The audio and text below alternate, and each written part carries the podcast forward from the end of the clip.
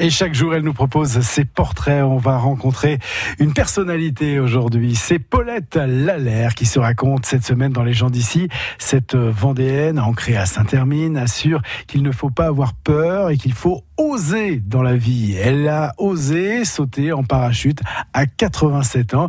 Elle s'est aussi initiée à la, à la, plongée dans la piscine de Chaland. Elle gère son, son compte Facebook et communique via Skype, s'il vous plaît, à plus de 87 ans avec ses petits-enfants. Bref, vous l'aurez compris, c'est une perso personnalité hors du commun. Quand je suis née, Ouais. le 6 décembre 1926, ben je, vous savez, euh, je suis née à Pantin, mais mes parents, ils se sont connus. C'est à cause de la Première Guerre mondiale. Papa a été blessé à Verdun en 1916. Il était envoyé dans une usine d'armement à Pantin. Et là, euh, mon grand-père, ma grand-mère et maman venaient de quitter la Lorraine. Ils étaient dans une chambre de bonne à Pantin et ils travaillaient à l'usine d'armement. Quelle enfance pour vous, Paulette? Ah ben, euh, l'enfance, euh, bon, papa, après, on est parti à Gagny, il avait fait construire une petite maison à Gagny. Et, mais euh, malheureusement, en 39, il y a eu la guerre. Avec ma mère et ma sœur et puis mon petit frère, tout ça, on a pris le dernier train à Gagny, mais mais arrivé euh, à Paris, il n'y avait plus de train, et on ne pouvait plus aller plus loin, donc on est allé à Pantin chez ma grand-mère. On s'est vu arriver les Allemands à Paris, à la porte de Pantin. Ils sont arrivés à cheval.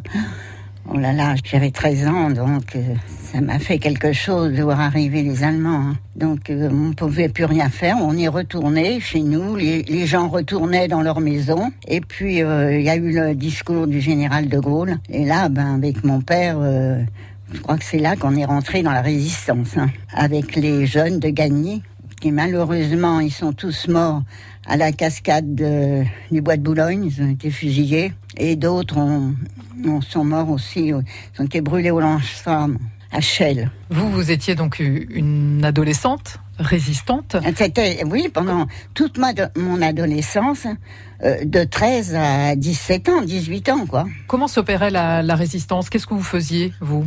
Oh ben, euh, vous savez, euh, il y avait la milice et puis il y avait les gens qui dénonçaient aussi.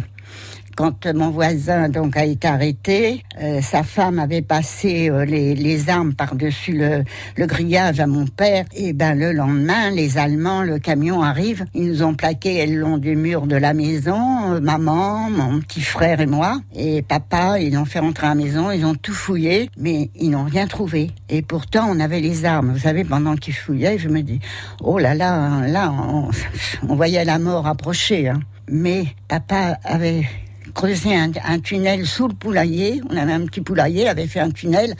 Il avait caché les armes. On a été libérés fin août 44. Voilà. Paulette Lallaire, adolescente, résistante et amoureuse, elle se souvient toujours de, la première fois où elle a croisé un Louis, son futur mari, dans les escaliers de l'ambassade des États-Unis à Paris.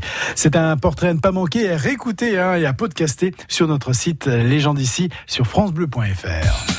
Allez, dans quelques minutes, il sera temps pour nous de jouer. On découvre notre région avec Xavier Simon. On découvre ensemble.